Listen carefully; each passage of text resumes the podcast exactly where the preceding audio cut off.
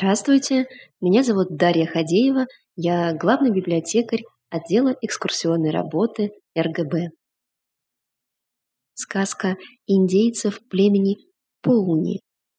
Откуда взялись лошади? Когда-то люди совсем не знали лошадей. Были у них только собаки.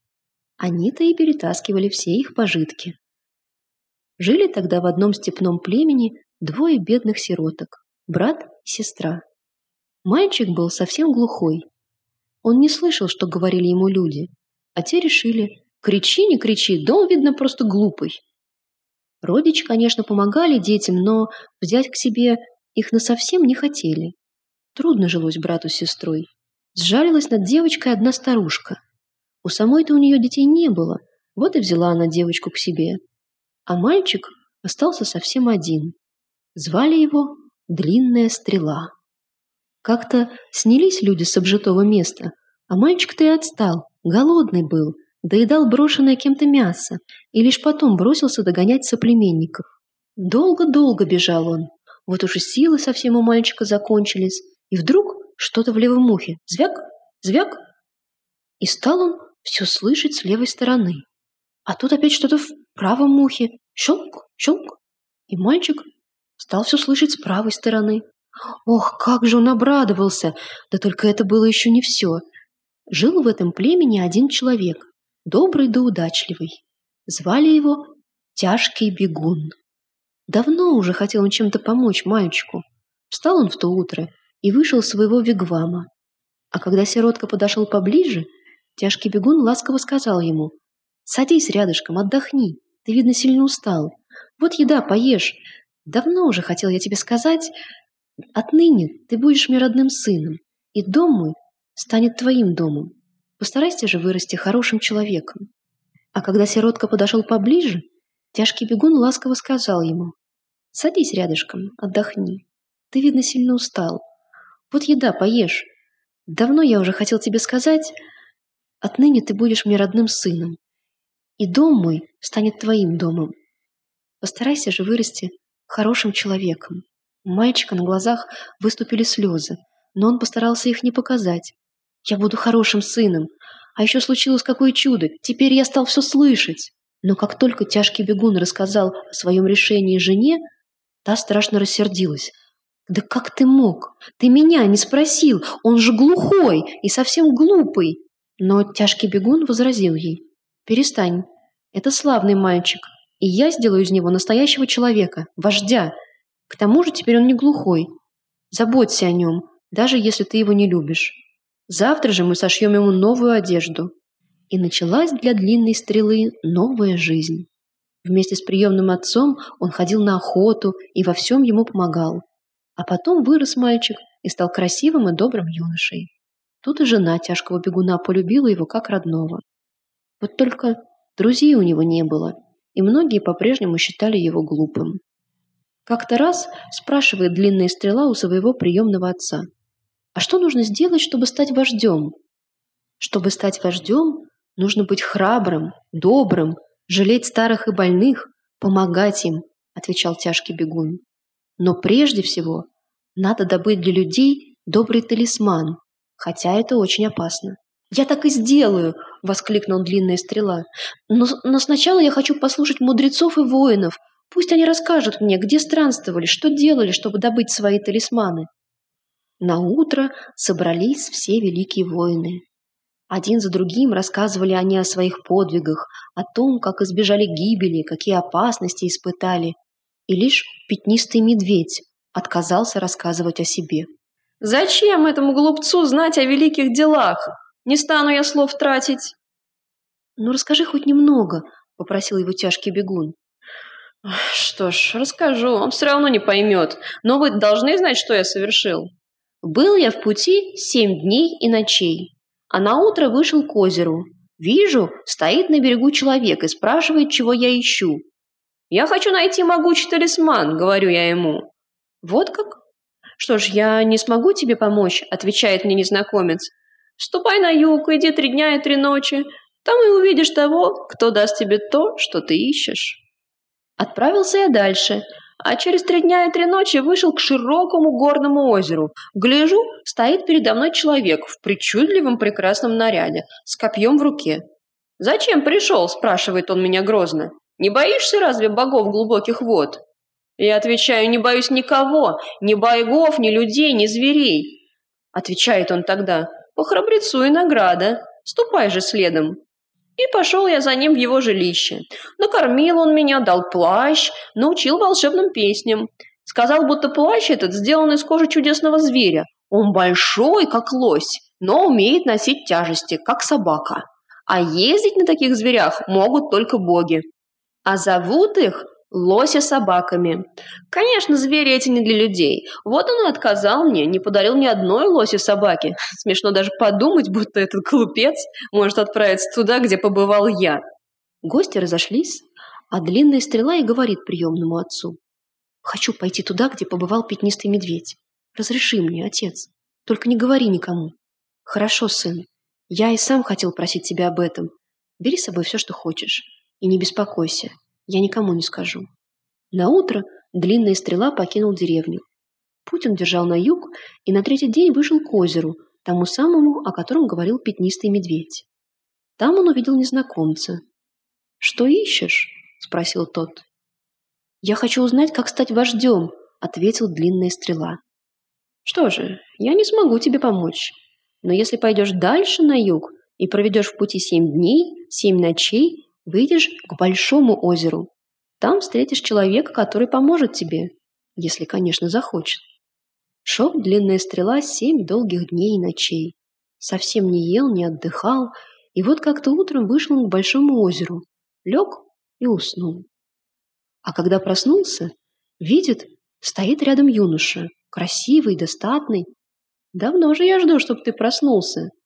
Отец приглашает тебя к нам в гости. Пошли они берегом озера. Тут юноша и говорит. «Не бойся, ступай за мной». А сам превратился в бекаса, нырнул в воду и был таков. Испугался длинная стрела, но подумал, если вернусь без талисмана, все узнают, что я испугался. И смело пошел в воду. Вот чудо! Длинная стрела даже не намок. Вода расступилась перед ним, и он зашагал дальше прямо по дну озера. Вот впереди показался большой и красивый вигвам, стены у него были расписные, а на них два каких-то невиданных зверя. А Бекас вновь обернулся юношей и говорит, «Идем, тебе здесь все рады». Вошел длинная стрела в вигвам и видит, сидит перед ним красивый мужчина в черном плаще до пят. «Добро пожаловать, сынок!» Смотрит вокруг длинная стрела – Всюду развешено боевое снаряжение, сумки для талисманов, пояс из игл дикобраза. Все ярче самой радуги. Принялась хозяйка угощать длинную стрелу, а хозяин разжег трубку, передал гостю и говорит. «Знал я, что ты придешь, да проверить хотел, хватит ли у тебя смелости прийти сюда с моим сыном. Однажды ко мне уже приходил человек, да только испугался он, и потому не стал моим гостем. Я хотел было сделать ему большой подарок, но он струсил, и я вручил ему лишь шкуру лося собаки. Большего он не заслужил. А вот ты не такой. Погости у нас. Сын мой покажет тебе табун лося собак. Ты будешь охотиться с нами, а на прощание я сделаю тебе ценный подарок. Пошел длинная стрела посмотреть на лося собак. Те как раз выбежали из леса к озеру. Вот чудо! Каждое животное больше лося, а шкура черная и блестит. Волосы на хвосте длинные, а еще шерсть на лбу и на шее. Были тут и детеныши, и взрослые, и старые звери, но все здоровые и сильные. «Смотри хорошо, длинная стрела», — сказал юноша. «И эти звери, и черный плащ, и разноцветный отцовский пояс могут стать твоими. Ты заметил, что отец прикрывает плащом свои ноги? Выходя из вигвама, он всегда следит, чтобы плащ скрывал его всего целиком. Но если ты увидишь его ноги, все, что не попросишь, будет твоим. «Я попробую», — ответил длинная стрела. Дни шли за днями, хозяева были добры к гостю, а он во всем старался им угодить. Когда он не охотился, все смотрел и смотрел на табун чудных лося собак и следил, не откроет ли как-нибудь старик свои ноги. И вот как-то вечером собрался тот выйти из вигвама, да переступая через низкий порог, чуть приоткрыл плащ коленом, и длинная стрела увидел его правую ногу. О, чудо! То была не нога человека, а твердое копыто, как у лося собаки. Вскрикнул юноша в удивлении, и старик тут же понял, что случилось. «Ай-яй, вот беда!» — воскликнул он. «Ну, видно, ничего не поделаешь, такова уж судьба». Вышел хозяин, а когда вернулся, посмотрел на него длинная стрела и увидел, что у старика обе ноги ниже колен, как у лося собаки. «Что ж, теперь ты можешь просить у меня, что хочешь», — вздохнул старик. «Ну давай, скорей проси три вещи», — прошептал ему юноша. Набрался смелости длинная стрела и говорит. «Подари мне твой плащ, пояс и лося собак». «Ха! Ты просишь слишком много!» — воскликнул старик. «Но сердце у тебя доброе, и ты не лентяй. Хорошо. Плащ и пояс помогут тебе управиться с лося собаками. Тут нужно знать много тайных слов и движений. Я научу тебя, и ты вернешься домой с богатыми дарами. Долго-долго учился длинная стрела тайным словам и движениям, и вот однажды старик сказал, «Теперь мои лоси-собаки в надежных руках. Слушай же дальше. Когда отправишься в путь, надень черный плащ и пояс. Не оглядывайся. Как остановишься отдохнуть, стань лицом к северу. Сначала лоси-собаки не пойдут за тобой, и лишь на третий день услышишь ты их за своей спиной. Но и тогда не оглядывайся. Потом они пойдут с тобой рядом. Я дам тебе веревку, а ты поймай одну из них, и как сядешь верхом, остальные побегут следом. Так будет всегда, пока на тебе черный плащ. А потеряешь его, потеряешь всех зверей. Они одичают, и больше ты их не увидишь. На утро дал старик плащ, пояс и веревку, и длинная стрела принялся выполнять все указания старика. А вдруг старик подшутил над ним? Может, лоси собаки и вовсе не появятся? Но юноша верил, что все будет хорошо. И вот на третий день он услыхал за своей спиной топот. Скоро поравнялся с ним весь табун. Поймал длинные стрела и оседлал одного зверя. Как же он был счастлив, ведь теперь все люди смогут ездить верхом и перевозить вещи. Далеко за полдень подъехал длинная стрела к родному стойбищу. Все жители деревни вскочили и удивленно глядели на табун. «Это страшные звери! В них вселилась злая сила! Они нас погубят!» – завопил пятнистый медведь. Он первым бросился бежать а следом за ним и остальные. А длинная стрела въехал в стойбище и сошел с коня у жилища тяжкого бегуна. «Твой сын вернулся домой!» Вышел к нему тяжкий бегун, а там и все остальные окружили длинную стрелу и диковинных зверей. Говорит длинная стрела. «Отец и мать, я привел вам этих чудесных зверей. Глядите, на них можно ездить, можно возить пожитки. Не придется вам больше ходить пешком. Я рад подарить их вам ведь вы были так добры ко мне. Обняла жена тяжкого бегуна длинную стрелу и заплакала от радости.